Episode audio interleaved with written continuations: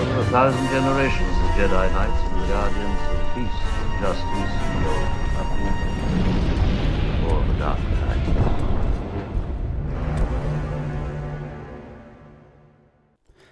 Hello and welcome back to a People's History of the Old Republic. As always, my name is Luke and I am joined by Kelsey, and we are here today to talk to you about uh, more about the politics of the Force and more about the, the cosmic force. Uh, but before we get there, we do have a uh, question for uh, for the week, and uh, this comes from uh, one of our patrons, Kobayashi, who asks or says, talk about the cosmic force and living force as a trinity like entity, or conversely, why that is not the case. Um, okay, so uh, Kelsey, you are a uh, a man of God and a man of letters. Um, uh, can you please explain uh, to the good people what the Trinity it means in the uh, in the Christian aspect? I mean, you know, they probably know it means three and everything, but you know, what are we talking about here? Sure. Well, I'm certainly, at least at the minimum, a man of letters. Um, but the Trinity, as we understand it, is a uh, religious doctrine and understanding of um, of the divine in Catholic tradition. Um, that is three distinct entities: the Father, the Son, and the Holy Ghost, and they are all distinct from each other, but they are also all God. It's a um, long-standing doctrine that was established. Um, could believe we trace its origins. I mean, it, it, predates the Nicene Creed, but that's when it sort of gets codified. Um, so that's when when the uh, Emperor Constantine says, "No, no, no, we need to have all of this be one thing," um, and that's where we get a bunch of uh, heresies spin off um, from that. You could trace their origins to rejection of it. Um, this is where where my own tradition, the Unitarians, can trace their origin from getting kicked out of that. Um, and then, uh, but so that's the Trinity, right? That's the Trinity is that there's this we the entity we refer to as God manifests in three distinct ways, but also they're all they're all God. They are all distinct from each other. But that's sort of what we're talking about, um, and it's a useful way to sort of frame how is it possible to have like God and the Son, like the Father and the Son, um, and then the Holy Spirit is, as my understanding, which uh, people who are actually raised in Trinitarian traditions would do a much better job of this. But my understanding is it's sort of how you plug in the connective tissue of um, the divine and everything else. But that's how you get a distinct thing, and it's a way to resolve the controversy of Jesus being different from God, um, or the the father being different from the son and it's well no they're both the same and different um, and we're just going to roll with that for uh, thousands for close to 2000 years yeah. now and uh, they uh, despite d- despite the fact that that is the prevailing uh, um, prevailing orthodoxy now uh, that was a very very hotly contested um, hotly contested uh,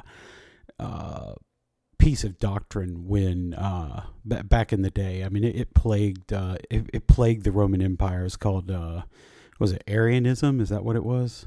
Um, yeah, it's Arianism. Yeah, because you can trace Unitarianism back to Arianism. Arian also went off and like decided to convert. Um, or made his, his his evangelism took him to a bunch of people who were outside the confines of the uh, Roman Empire, and so you had Arian heresies that were like surprisingly durable. You can um, these controversies all come back with the Protestant Reformation and with a whole bunch of other ideas and people going to the text and interpreting it differently because it started as a big debate among scholars and uh, clergy, which is a small subset of the population in the pre-literate world. And when um, and it gets to a huge, massive thing, and people start reading into it and don't quite see where the doctrine comes from, even if it gets established there. There's a whole, it's a whole mess of a thing.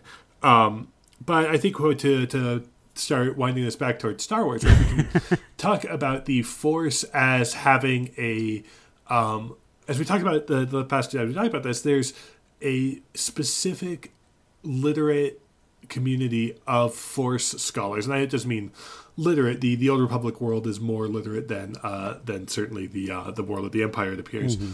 but um, there's a specific like the Jedi are the people who keep texts of the Force and interpret and read them. Um, and there doesn't seem to be a big tradition of that throughout the galaxy outside the Jedi.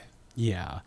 Um yeah, so I like I was thinking about it earlier and I was trying to figure out a way to kind of manipulate this into um uh you know, kind of manipulate it into the Trinity. So um you know the the aspects of the Trinity are um you know the the three the three heads of God, the Father, the Son and the Holy Ghost. Um the so the easiest one to map is God as the cosmic force. It has a will, it has ideas, it had like it has precepts of what it thinks should be done.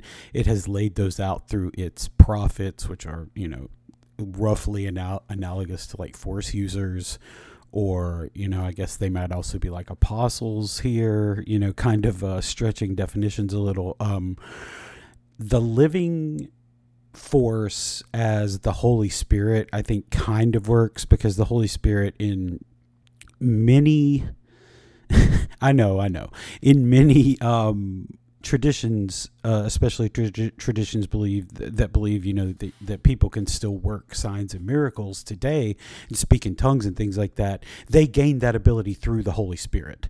Um, so I guess, like, you know, kind of how the the Jedi, the Sith, other Force users gain the ability to manipulate the Force through the living Force because it's a, it surrounds them and moves through them, etc., etc. That's kind of like the Holy Spirit. Uh, the Son. I mean, I guess that's Anakin. Like, I mean, I guess that's I guess that's how yeah. that has to work.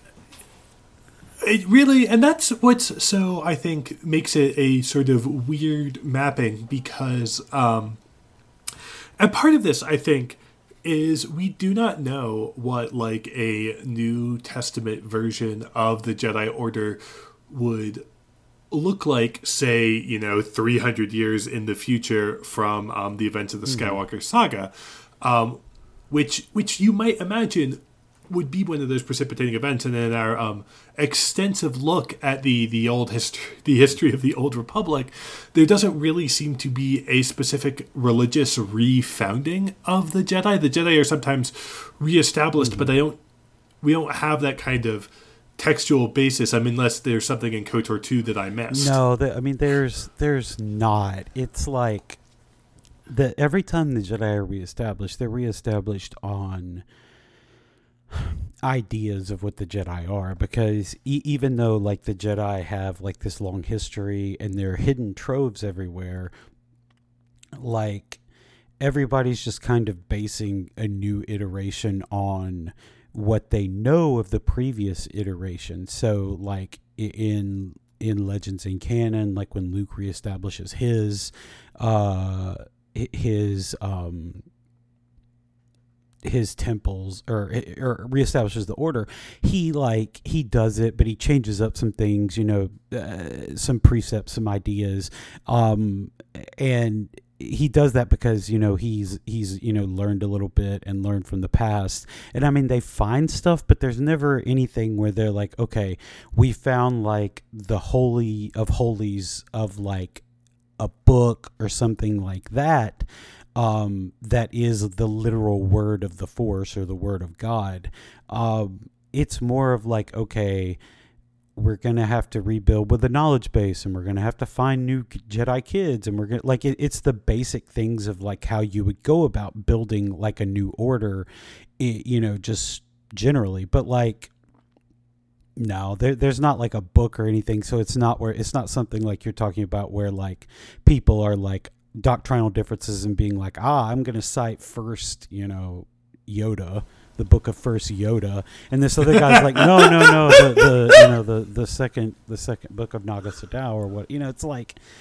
Uh, you know they're like yeah yoda was good Naga Sadow was bad uh, you know like we don't want to be like the bad guy you know right well well so yeah so i think that's sort of um, kind of the problem with directly scrying it on. I mean, there, there's a host of things. I think it's an interesting exercise regardless. But one of the big limitations is we are sort of living in the time, or we're, we're experiencing the Star Wars story, especially um, the, the cinematic sort of core canon of it. We're experiencing at the time that would be written about and codified later, right? We are like we'll have we don't yet have a gospel of Luke. We just have Luke, um, if you will. That's right. Yeah. Um, I mean, uh, the other thing I guess you could do with this is like Anakin is obviously the son. Like he was born of a virgin. Um, you know, uh, I mean, like you guys, you guys know the whole thing, and it's one of those things. Like, even when I think about it now, I'm like, man, George, you just. Whew, some writers use subtext and they're all I know some writers who use subtext and they're all cowards. At least on that one, man. Jesus Christ. Literally. Jesus Christ. yeah, yeah. I mean, it, it'd be very curious to see. I mean, this is sort of um, my my ongoing uh, gripe with how um, the sort of post uh, the idea of a post Skywalker future of Star Wars is there's a lot that could be compelling and interesting. It's the most unexplored space in present canon, and I get that they want to avoid um, how much the the Legends canon and expanded universe canon went into like. Uh, you want to avoid the Yuuzhan Vong, right? You probably don't want to go back and retread that whole thing or the New Republic, but you probably should, um, given how things have ended in Rise of Skywalker. Pick a point far enough away where the the legends are true thing that moment that they like sort of crystallized in force awakens we see that but then there's like texts and people who follow these things. It's not it's followers more than a generation removed and that's kind of what you need to make this all work. And we'll see in those interpretations right is is anakin the uh, john the baptist to luke's jesus where does Rey fit into this? There's mm-hmm. there's stories you can tell and ways you can play with canon, and I imagine given um, who would be writing these stories if they get written, that they would borrow on these tropes in the same way. But I think it's uh, kind of interesting to look at um, the living force and the cosmic force um, and any relation to a given chosen one as uh, existing parts of the universe in debate before getting codified by either um, the people creating canon um, for the universe, right? Like the like the actual like staffers in real life doing this stuff, or and or in universe getting codified into canon. We're sort of in that moment where the things are happening before it becomes, and this is how the texts remember mm-hmm. them. Um, which is neat. It's a it's a it's a place to explore it. But uh, if they do go into the future, I imagine they'll take some attempt to, to codify it, and they might go entirely away from a Trinitarian reading of Star yeah. Wars. But we'll see. Yeah, I don't know. I think uh, I think regardless of what they do with the chosen one, you'll always have the like the the duality reading, the living force and the cosmic force. Like that's just kind of how the story has been built out um, for years now. So I don't I don't really think you can get away from those two. I mean, they might emphasize it a lot less, but you know, eh. anyway. Uh, yeah, talking about uh, the cosmic force. Um, Oh, and uh, before we get started, I guess since this is a People's History of the Old Republic, I will say that uh, the Switch port of Knights of the Old Republic came out yesterday. Um, so if you're looking to uh, play that for the first time, you can play it now, or you can wait until the remake comes out sometime next year, probably, maybe. Anyway, anyway. Last time we started discussing the cosmic force of the two aspects of the Force. The cosmic force is the godlike entity that has a will of its own for how the galaxy should operate.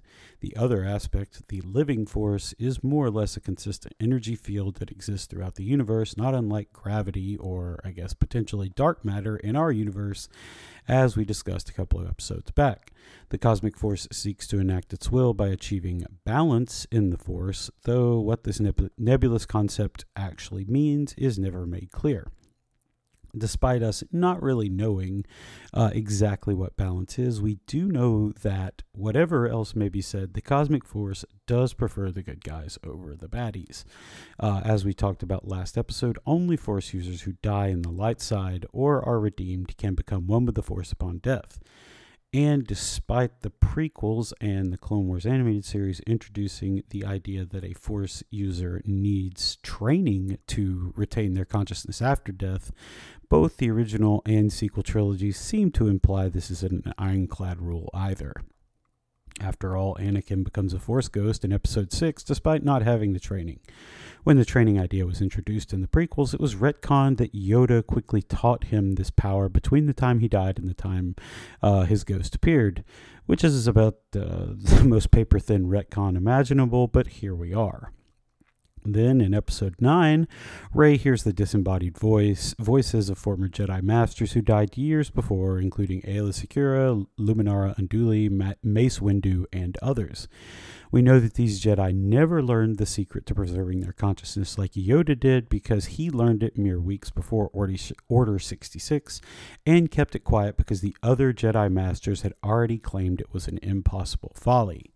Kanan Jarrus's voice also appears at the end, and we know he wasn't taught that ability before Order 66 either, but he could have been taught it by Yoda uh, when they if they communed via the world between worlds.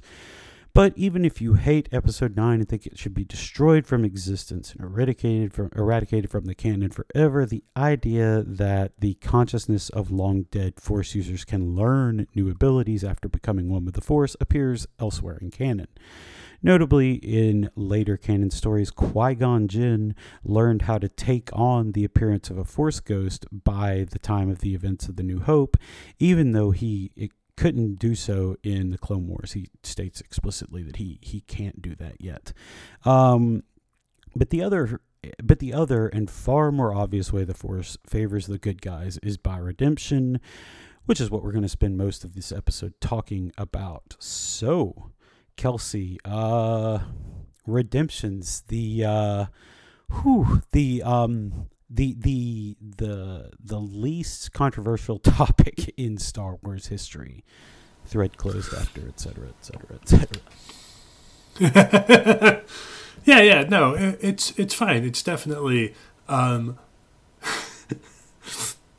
I mean, this draws on the strong Western tradition of uh, it's okay if you do the right thing at the very end, and then um, you get there. We can we'll get to that. We'll get to that. Um, so, the cosmic force appears to make value and moral judgments on the souls of individuals, much like a god sitting in judgment in the afterlife. It allows the souls of Sith and other dark side users to be redeemed or saved when they perform selfless acts of sacrifice um, to protect loved ones and the galaxy generally. Um, and so this is something um, the deathbed sort of the deathbed uh, confession or baptism or redemption is a long um, tradition. The Con- Emperor Constantine, who I'm going to just keep bringing up today, apparently, um, famously refused to get baptized um, until his deathbed because it, he uh, knew that the job of emperor was one uh, full of, of sin and authoring sin, and so he waited um, to the last moment. I mean, he was he's the one who who formally Christianized the Roman Empire, but he also waited to the last moment to um, go full in, um, hoping that the the ritual of baptism. Um, as he understood it, right, would wash his sins away, and he would be welcomed um, into heaven despite you know having been an emperor. Um, and that's kind of we i mean we don't see it we have yet to see it in star wars canon. Who knows where they'll do after uh, rise of skywalker. But we have not seen palpatine himself redeemed but we've certainly seen vader redeemed. And it's something where uh, we at the time of his redemption in uh, return of the jedi he's only canonically like co-authored the death of a planet and uh, personally authored the deaths of lots of soldiers. But we know in canon, and then we later see in uh, in Revenge of the Sith the the the children murders, or before that, right, the raiders of an entire of entire Tusken villages. That's a tremendous amount of blood on his hands and lightsaber to mm. um, to sort of have redeemed, and it's uh, a very mm it brings to mind the Constantine like uh, mm-hmm. deathbed baptism because it's that kind of thing where oh well his last act counts and therefore he gets to have a, a redemptive force ghost at the end um, which is certainly certainly uh, one tradition tells stories like that but it feels very in line with uh, specific tellings of christianity in the western tradition yeah it like so um I don't know. I think I've talked about it on here before. Um, I was raised uh, in evangelical Christianity. Um, I'm no longer a Christian. That's neither here nor there. But um, it, the the redemption that Anakin has in in uh, Return of the Jedi, and then you know basically every subsequent redemption in the rest of the series, you know they bear a, a very stark likeness to um, evangelical uh, the the the deathbed confession of, of evangelical Christianity because even going beyond like what Constantine did, where like Constantine's deathbed confession at least involved a like symbolic baptism or, or something like that. Many evangelical uh, um, Christian churches teach that uh, you know you don't even have to be bapti- baptized you can just com- confess your sins at the end and you will as long as you do that like um, uh, um, truly and, and you actually mean it uh, you'll go to heaven um, after you die and it's just like um, and I mean that's that's just like what what what happens with Anakin. You know, he's been uh, the worst guy on or I mean, I guess the second worst guy in the galaxy for, you know, 20 some odd, 23 years. And he's like, he does this one thing at the end and he kills the, he kills the emperor. He, you know, and again, remember this one thing at the end is killing one person. Now it's killing one very bad person, but it's not like he did that and then like subsequently also obliterated the entire, you know, imperial war apparatus through some means. He just killed one guy to save his son, which, while is a very human, you know, maybe a very human thing that we can understand, you know, protecting your son from a, a crazed mass murderer, it's, you know,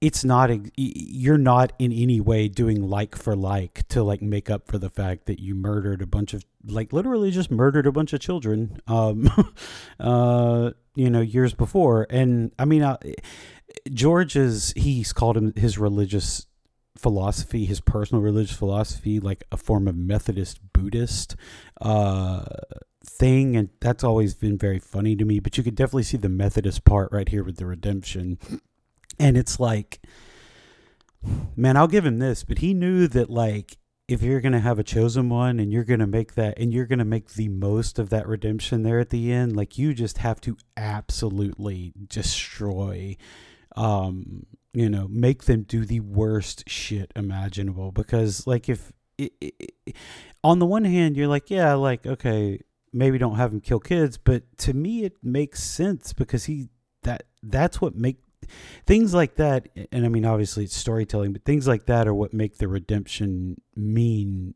You know, mean even more because you're like, wow, he's a really bad guy. But then in the same time, they also kind of cheapen it. So you know. what are you gonna do, right? Yeah, it's a weird.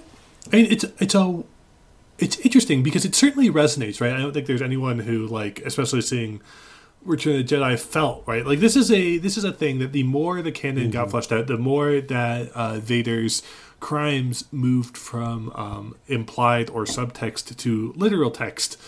Um, the more that happens, the the uh, starker it makes the redemption appear. Um, also, that like the, the changing of it from the the original actor to mm-hmm. Hayden Christensen in um, and at, at the updates. There's, there's a lot going idea, on there, but I think way. one of the things that really like.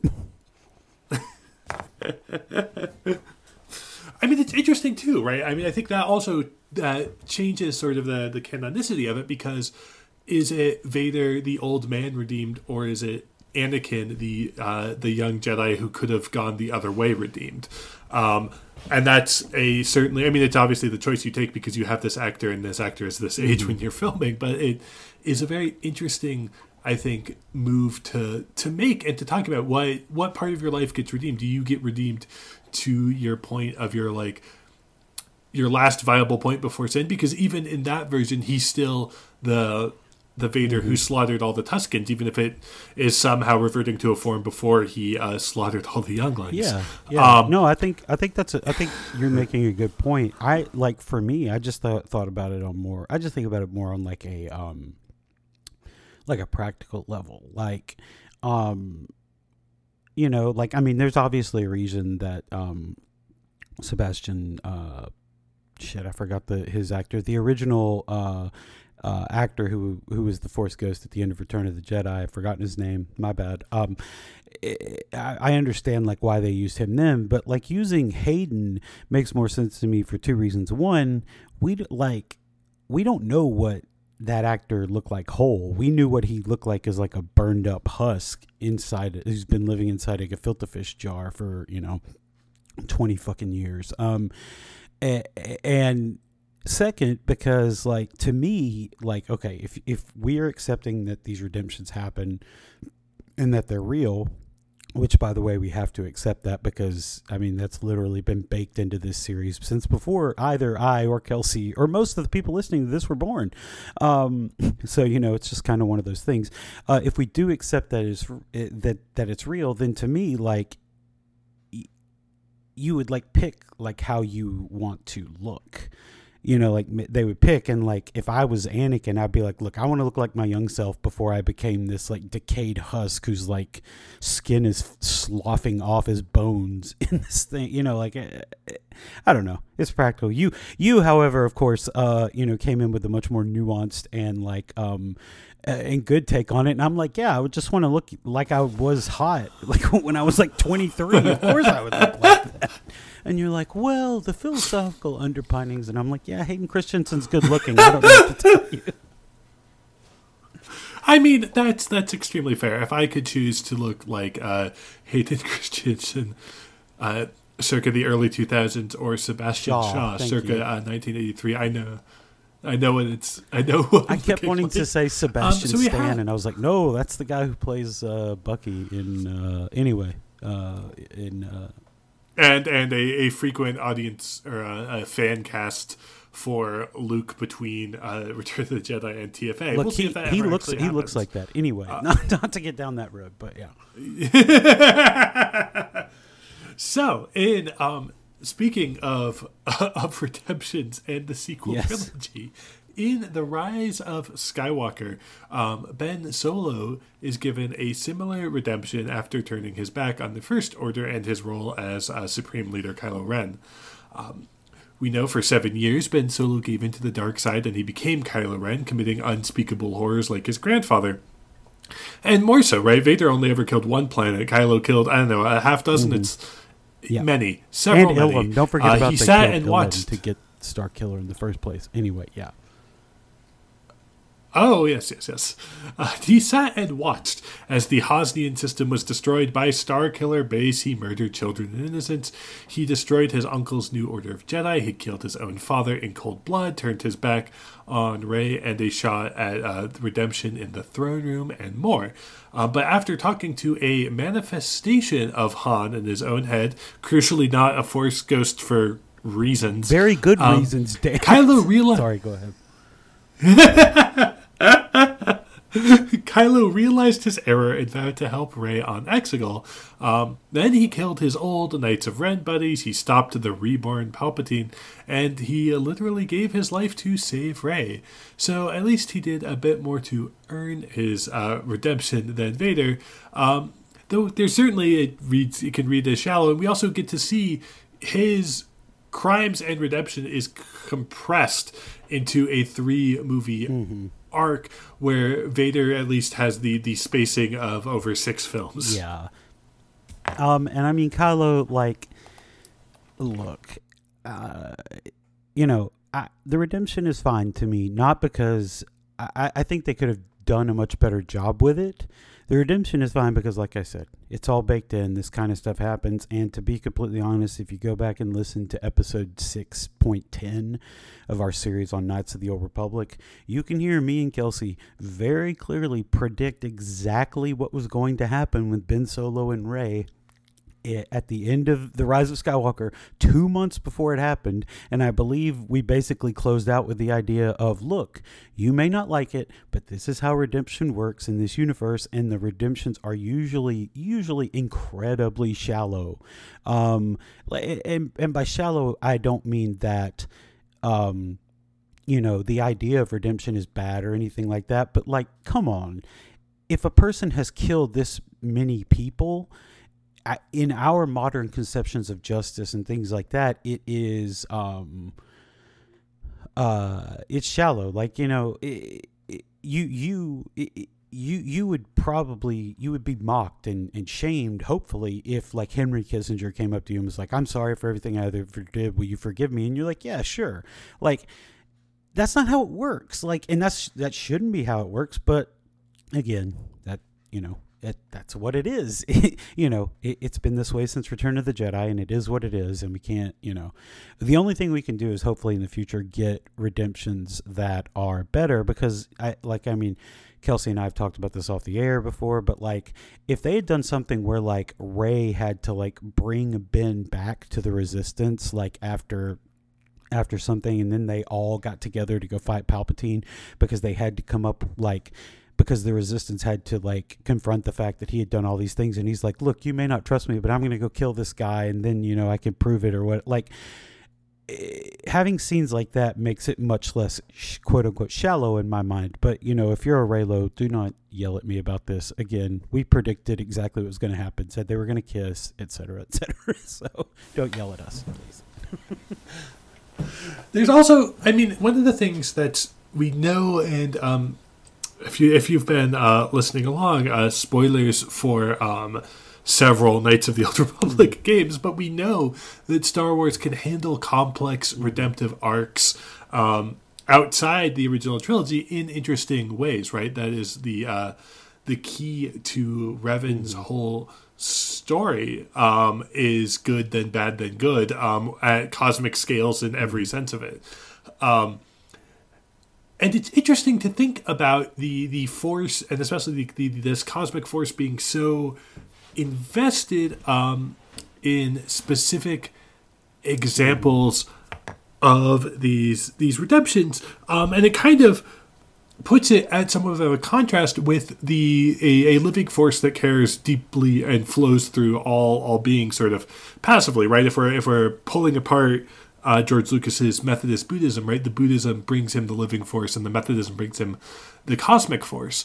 Um, and you have this. I the cosmic force is very concerned with specific pieces on the board and unconcerned with everyone else, and that's how we get the redemption woven into this um, into this whole uh, franchise. Yeah, yeah, it's um, yeah it Revan, you're exactly right. Revan is the classic example, or one of the classic examples of where this is done well.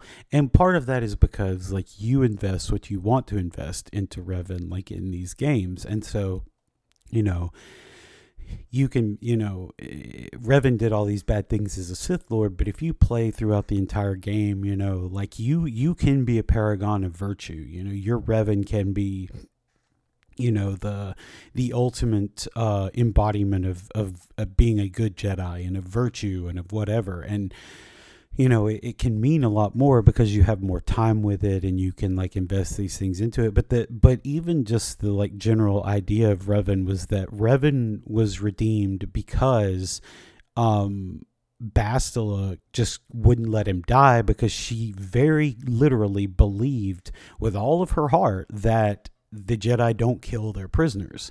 And Revan lay unconscious and she could have left him there to die, but she didn't and she dragged his ass out of there and and then I mean and then the Jedi Council I mean basically mind wiped him like you know that's how i read it. There i think are people who kind of read it differently but to me it's always like yeah no they basically just gave him amnesia on purpose and they you know stuck him back in there in order to like use him as a vector to find like the source the the star forge the source of the sith power. And it's like that is just utter nonsense and just everything but at the same time like it makes his redemption more possible and more uh, meaningful because like you could be like okay i'm to do this and you could say like sure they wiped his brain but after they wiped his brain he acted like a good guy or she acted like you know or they whichever Revan you choose to use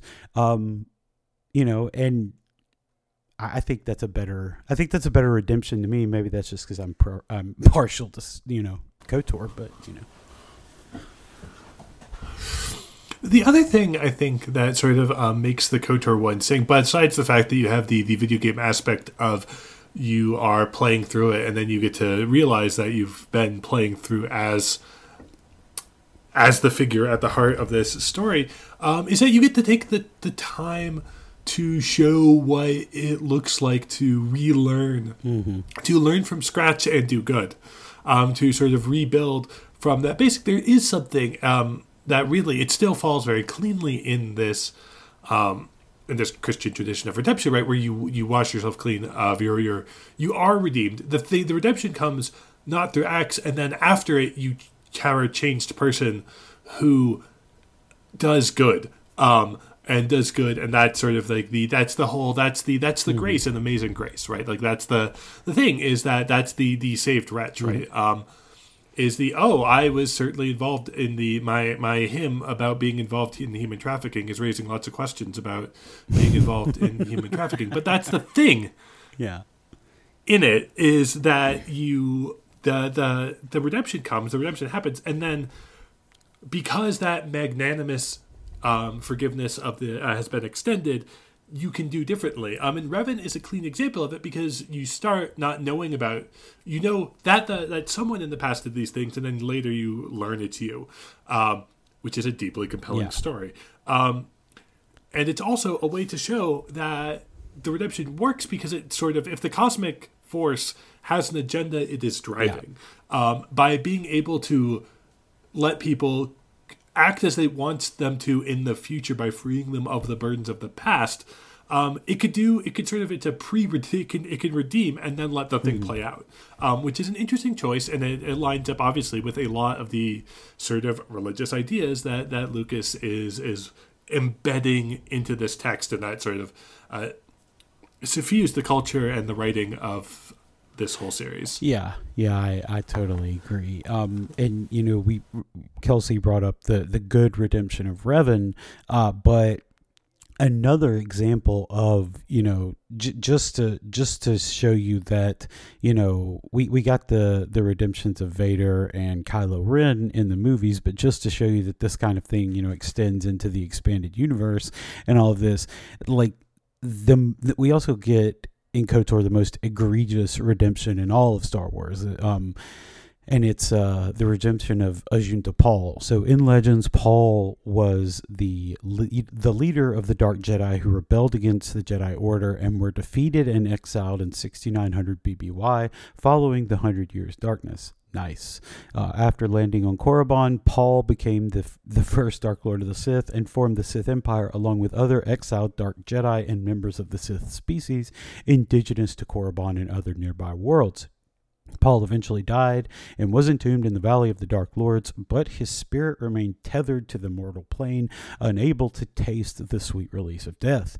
So Pall remained locked in his tomb for nearly 2,900 years until Revan arrived on Korriban, redeemed many of the Sith there, and entered the tomb. Therein, Pall admitted that he had come to regret his turn to the dark side and founding the Sith Empire, and Revan, being sufficiently convinced that Pall was being truthful, convinced Pall to let go of his remaining anger and hatred and become one with the Force. In doing so, Ajunta Pall was redeemed. If this sounds stupid to you, you are not alone. In Knights of the Old Republic 2, Kreia mocks Pall's redemption as hollow and facile, and yet another reason she distrusts the will of the Force. So yeah, they they do they do get worse than, than Vader and Kylo. If those are shallow to you, they they get worse. There's also uh, what was the guy with the Sunraiser? Oh, what was his name? Kip uh, Kip Durron. Yeah, kip Dura? yeah he was yeah, like he was redeemed because Han liked him a lot. Like Han was like, "Man, I like this kid," and they were like, "Okay." The Force was like, "Okay, cool. If Han says he's cool, then that's fine." noted judge of good character han solo Exactly. Exactly. So, um, I think we've kind of beat the redemption horse to death uh, here. Um, the only one I the only one I would add is that uh, if you want a good example of this, um, then you need to look to Rebels, um, and that's where you get. Uh, Oh shit! What is his name? I'm forgetting all kinds of names today. The guy, the the Imperial guy who gets redeemed in Rebels. He's friends with Zeb, quote unquote friends with Zeb. oh Uh, Kallus. Kallus. yeah. Kallus? Yeah. So Kallus is a great one. He's a good example of uh, of a good redemption done in Star Wars because you know he's like contrite and he tries to uh, uh, uh, he he tries to like uh, commit subterfuge against the empire and he does all this sort of stuff. And so and um, people you know at the time kind of complained about it and they were like you know he didn't deserve redemption. And Dave Filoni was like look I mean, a lot of these people don't deserve redemption. That's not the you know that's not the point. And I mean, like, you know, we've called it shallow, but at the same time, he's right. Like the point is that the the point of Star Wars is that you know it's a morality tale. It's a morality play about you know how good triumphs over evil, and one part of that, you know, in every you know, most traditions anyway, is that you know you have to have forgiveness, and so you know there you go. So anyway, uh, yeah. And it's one of the Kallus is a really I think just to to expand on that just a tiny bit. Um, he is a really good example of sort of the instrumental nature of the redemption because he has he does the thing that we kind of see in a lot of like sort of uh, stories about like um about security states where he figures out that he is in trouble. There's also like there, there, there's parts right. He has a precipitating moment of humanity where he is trapped and has to rely on an enemy. They have to rely on each other to escape.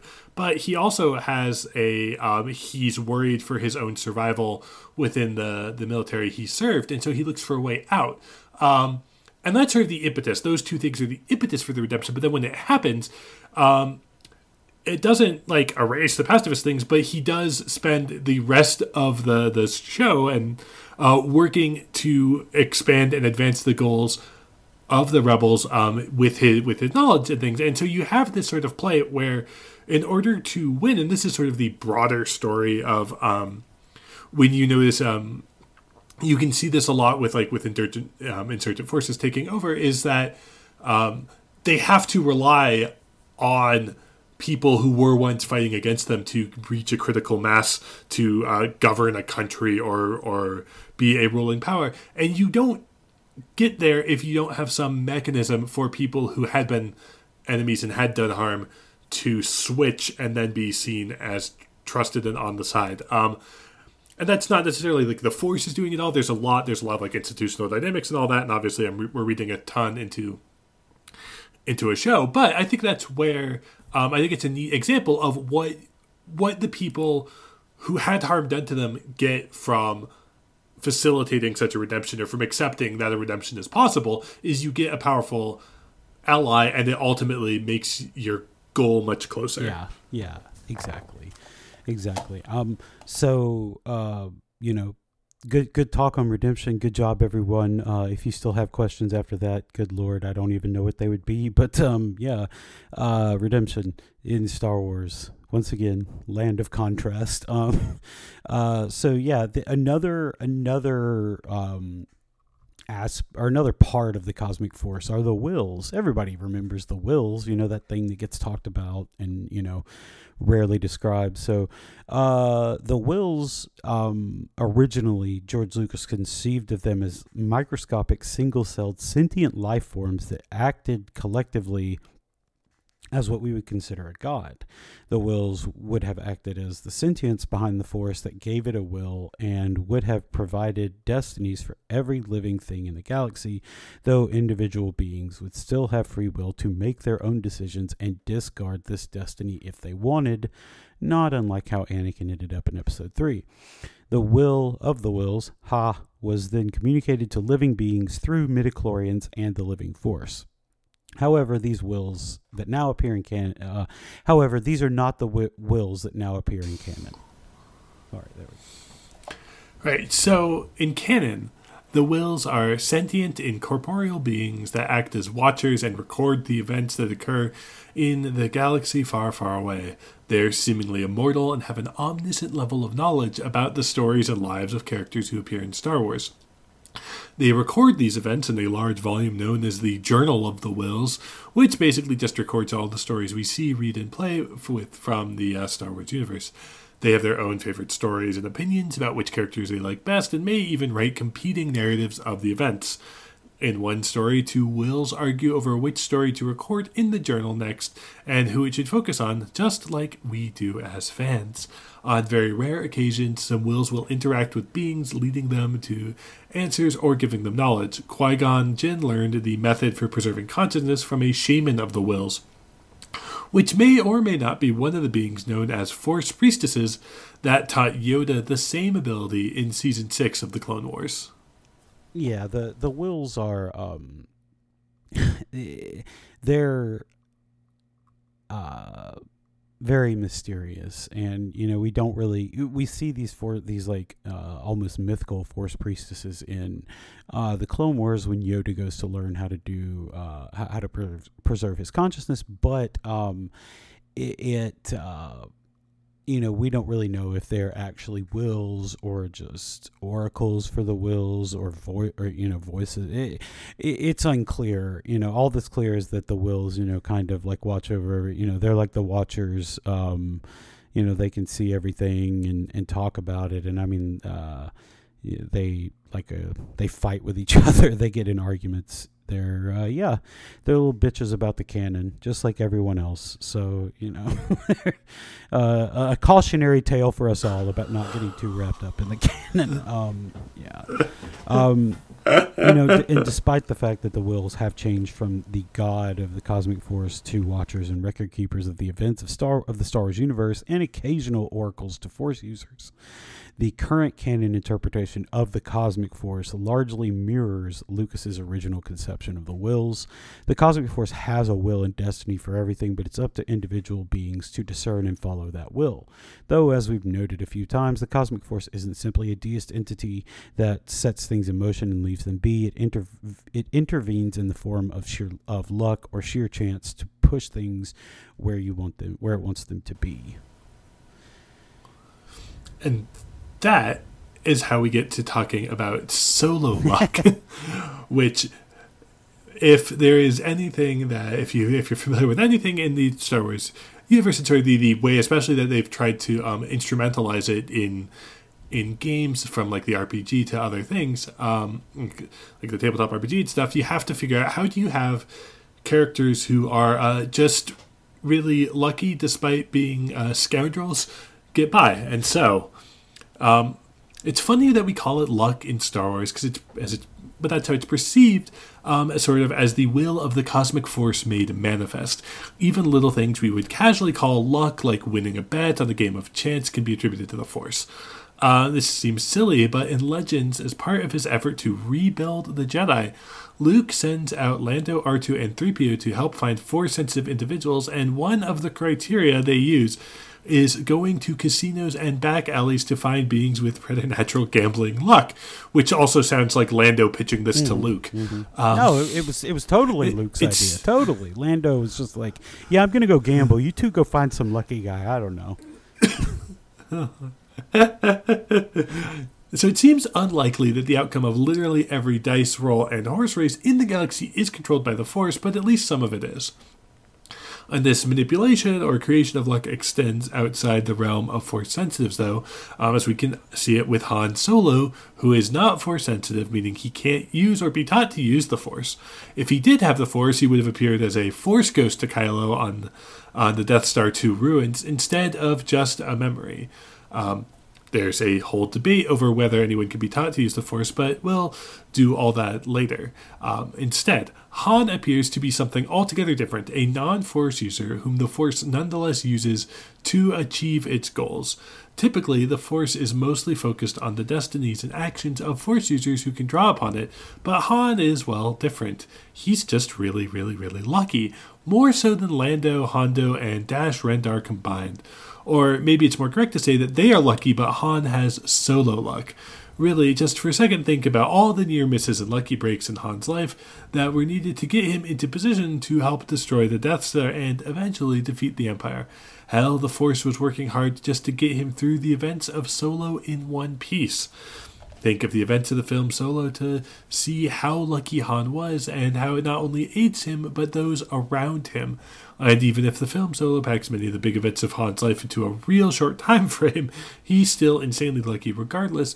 And also, he was just as lucky in doing most of the things in the Legends continuity too, albeit on a broader time scale. Yeah, so Solo luck is basically like every like yeah, Han like he he has some bad breaks and and and everything, but like every everything in Han's life is just sheer luck like pulling him through. Like he was sent to in in the movie solo he was sent to Mimban to fight which is that mud planet at the very beginning which is like considered a death sentence. That's where they sent problem uh problem soldiers who they just wanted to get rid of.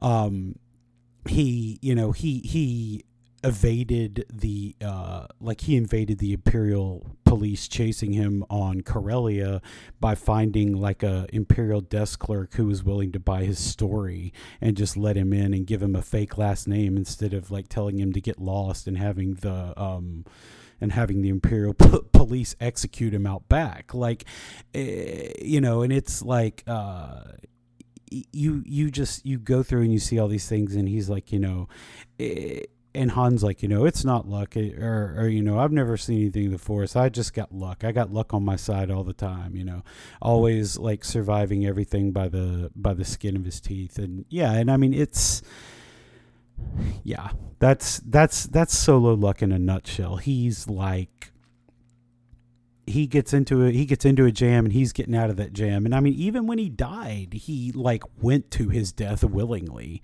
uh i mean at least in the canon he never died in legends because you know or we never see it you know. Heroes heroes don't die man. They don't die uh anyway.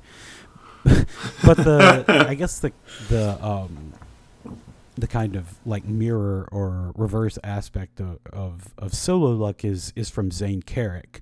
Um, so solo luck uh, is interesting because we can see how the cosmic force moves people where it needs them to be to fulfill destiny, uh, to, to fulfill the destiny for them. But what if someone could actually manipulate that luck? Uh, well, Zayne Carrick can sort of. Uh, long ago in series four of the show, we covered the Knights of the Old Republic comics, which focus on the adventures of a failed Jedi Padawan named Zayne Carrick and a delightful cast of characters. For much of the series, Zayne is presented as the ultimate screw up Jedi. His force ability was only marginable, marginal, marginable? Bleh.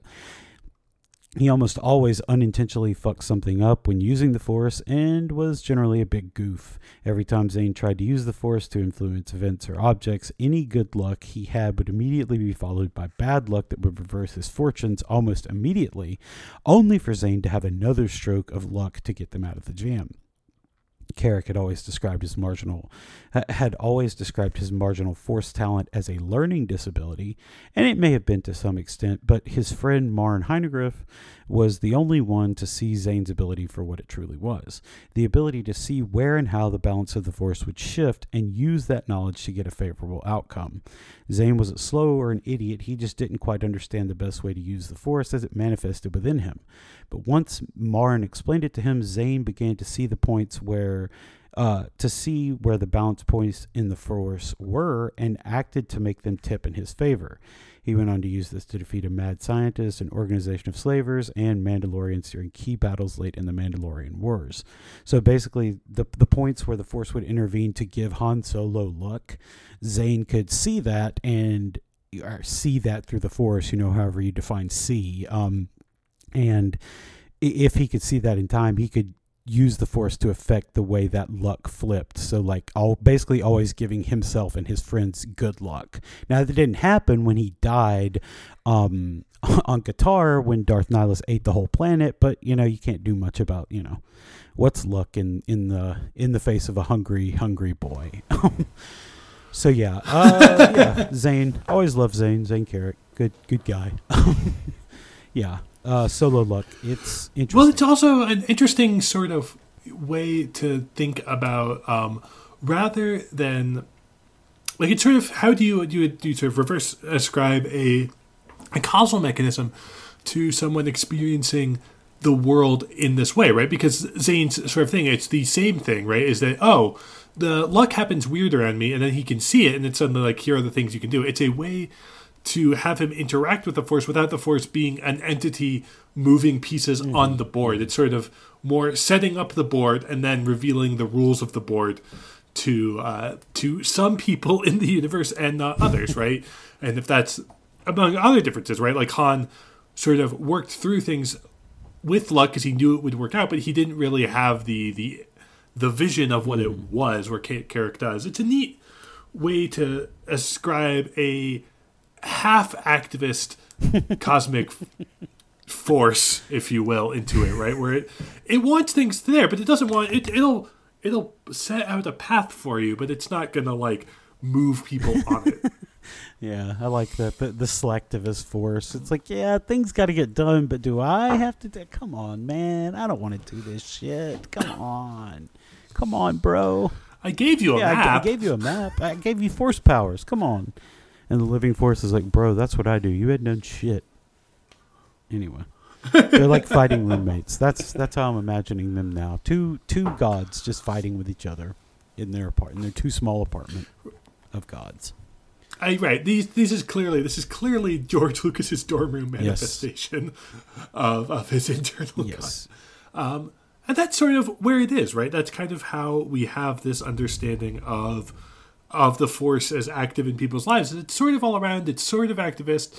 It takes some active moves. It cares about some people much, much more than others. Um, and yet, and yet, it is still seen as sort of a fabric in which every living being in the galaxy exists. It's an interesting um, concept. I think it's durable in part because of how how flexible um, it is, and every time we get to sort of see it stretched, we get to to conclusions that aren't necessarily great with like some of the the underwhelming redemptions, or we get to um, fun places like oh oh if you have a map to where luck matters, then suddenly you can make luck matter way more. Yeah. Yeah, exactly. And I mean, you know, so we we've tried to like kind of just give this overview of the like the cosmic force and everything like that and, and the living force. Um because the you know, the the force does uh you know, it, it is it is its own separate thing and it is a way that, you know, that uh it is this like constant thing that that that that is present throughout uh, all the Star Wars movies and everything, but like it, a lot of times like uh, things like balance and um, you know redemption and stuff like that can you know confuse and drop in there. So we just kind of wanted to talk about all this stuff and kind of pick it apart. There's you know like there's no um, you know that there's no like uh like like grand call at the end here you know to to like fix something because you know it, it, it just is what it is and we just kind of have to like I- interpret what they've given us um uh given us to go with. It's just you know it's part of the bigger part of the bigger narrative and how they kind of it's basically how people have been working for 40 some odd years to like unpack all of the like weird idiosyncrasies that went into like the original trilogy and uh, made it something that we all know and love today. And you know that's kind of where we are. We're just you know compiling and uh and discussing it. Yeah. Yeah. And uh we yeah next time i guess next time we're uh talk about maybe like the politics of like the sith the sith empires yeah i mean everybody wants to hear about that everybody loves talking about the sith the bad guys ooh scary ooh. Well, I think they're a nice, a nice, interesting counterpoint to if we have this thing driving towards a better universe. What is what is the role of evil in the universe? We'll get into it then. I'm just we're just seeding topics for right now. Um, but Yeah, exactly. Um, yeah. So, uh, think next time we'll come back and we'll talk about that. But, uh, but for now, just thank you so much for listening. Um, if you want to, you uh, can subscribe to our Patreon, patreon.com slash photorpod. Uh, you can ask us questions like we answered earlier, get in on the Discord, and listen to Patreon uh, exclusive episodes. Uh, you can find us on Twitter or uh, or email us. Um, yeah, uh, Kelsey, where where can people find you? Sure, you can find me on Twitter at AthertonKD for short form nonsense, and you can find me at Substack at AthertonKD for uh, longer form, somewhat less nonsense. Yeah, yeah. And you can find me uh, at Lucas Amazing. It's just all nonsense all the time. Um, and you can find my other podcast, uh, We're Not So Different, uh, wherever you're listening to this right now. Uh, but other than that, again, thank you so much for listening, and uh, we'll see you next time.